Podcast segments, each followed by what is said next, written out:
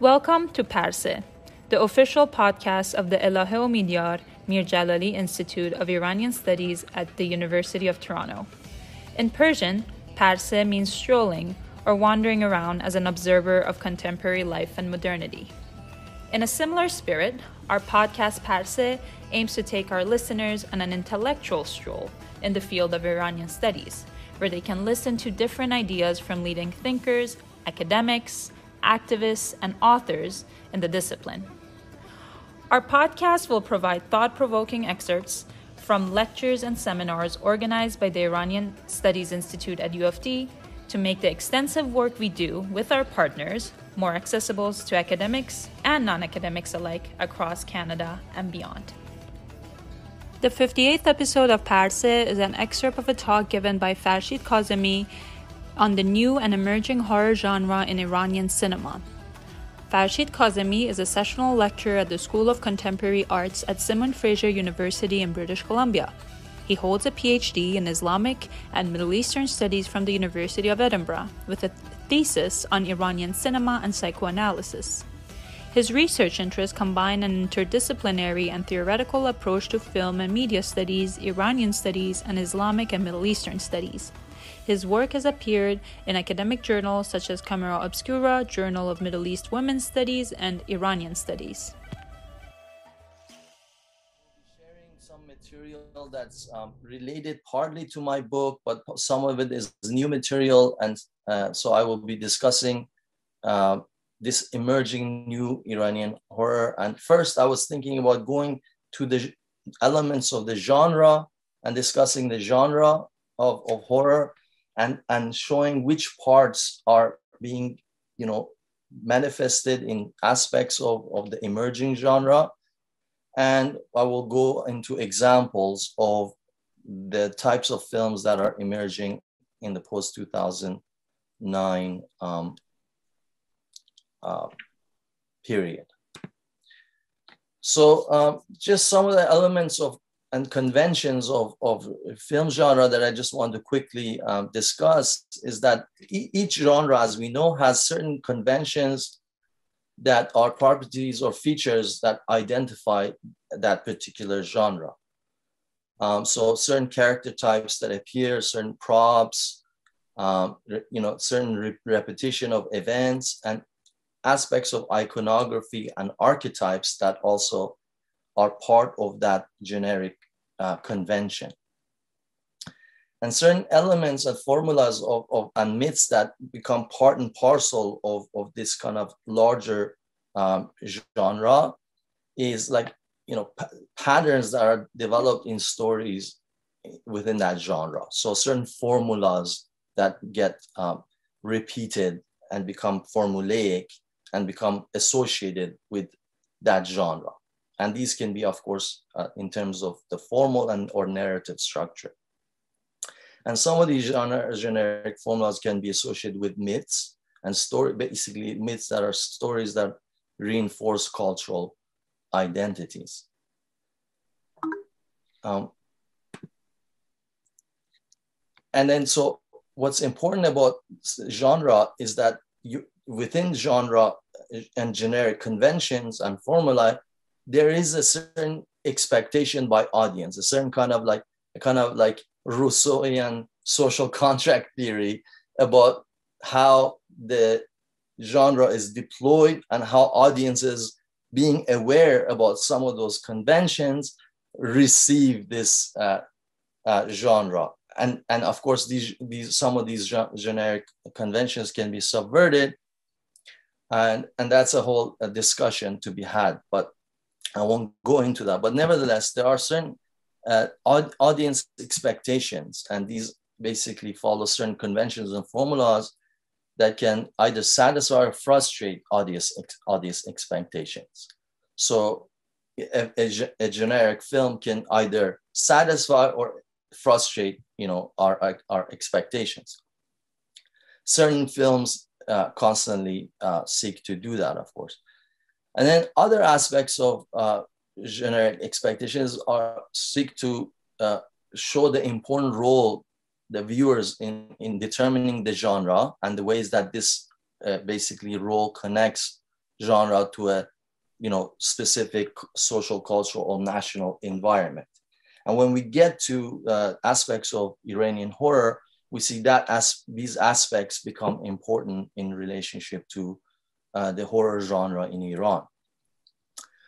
Um, of course, audiences cause genre uh, to change over time, and you know, in the U S, in different you know parts, like science fiction played off of audience fears of invasion, and different genres can play on those fears and anxieties, and certainly in a historical period, and certainly um, uh, horror genre can be deployed in relationship to a kind of historical fears and anxieties, and they can bring that as a subtext into uh, the, the generic conventions. Um, So you have largely several forms of the genre. So you have the hybrid genre, a mixed form created through the interaction of different genres. And this is something that's in Iran, like horror comedy or, you know, or comedy horror. This is something that we see often in, in the Iranian context. Um, so many, many of the horror films that are produced in Iran often end up being hybrid genres. And I, I, and I will Uh, show which ones sometimes can, can have this, uh, you know, these hybrid genres. And of course you have uh, subgenres, a specific version or, uh, of a genre, and they can be, you know, com slapstick comedy or spaghetti Western within that specific um, genre. So they are subgenres. And again, what's important is that the genre appears differently by culture, history, and social contract with the audience.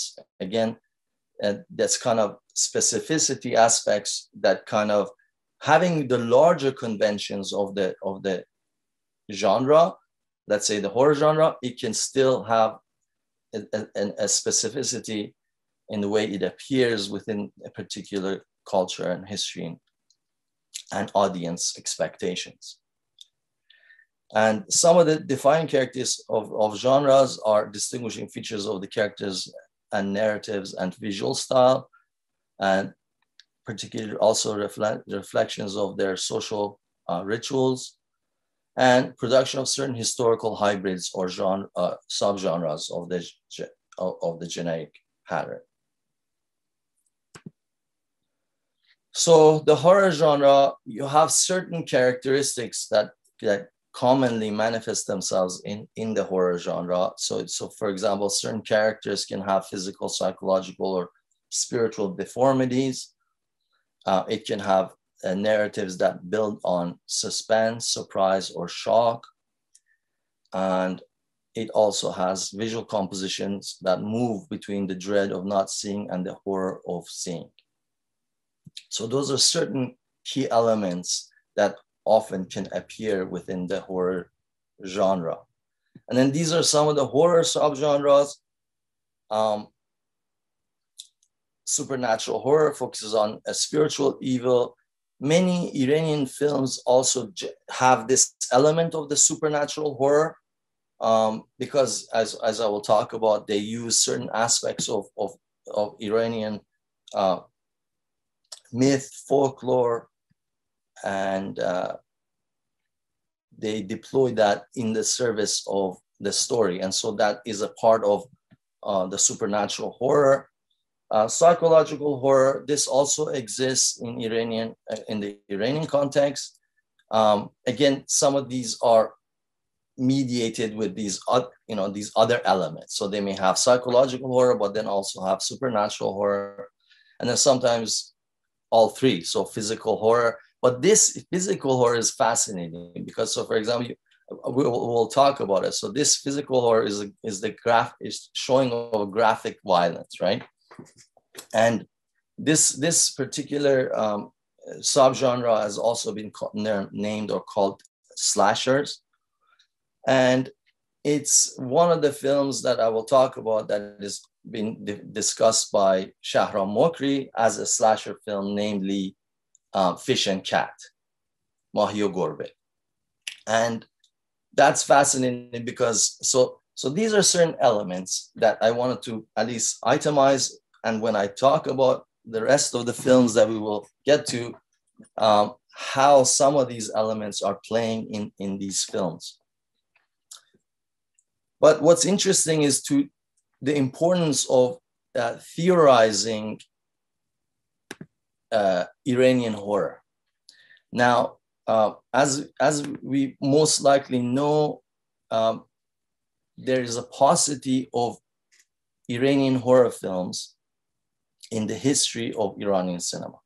It has not been a genre that has been popular in, in, in Iranian history, in the, in the production of Iranian uh, films and, and cinema.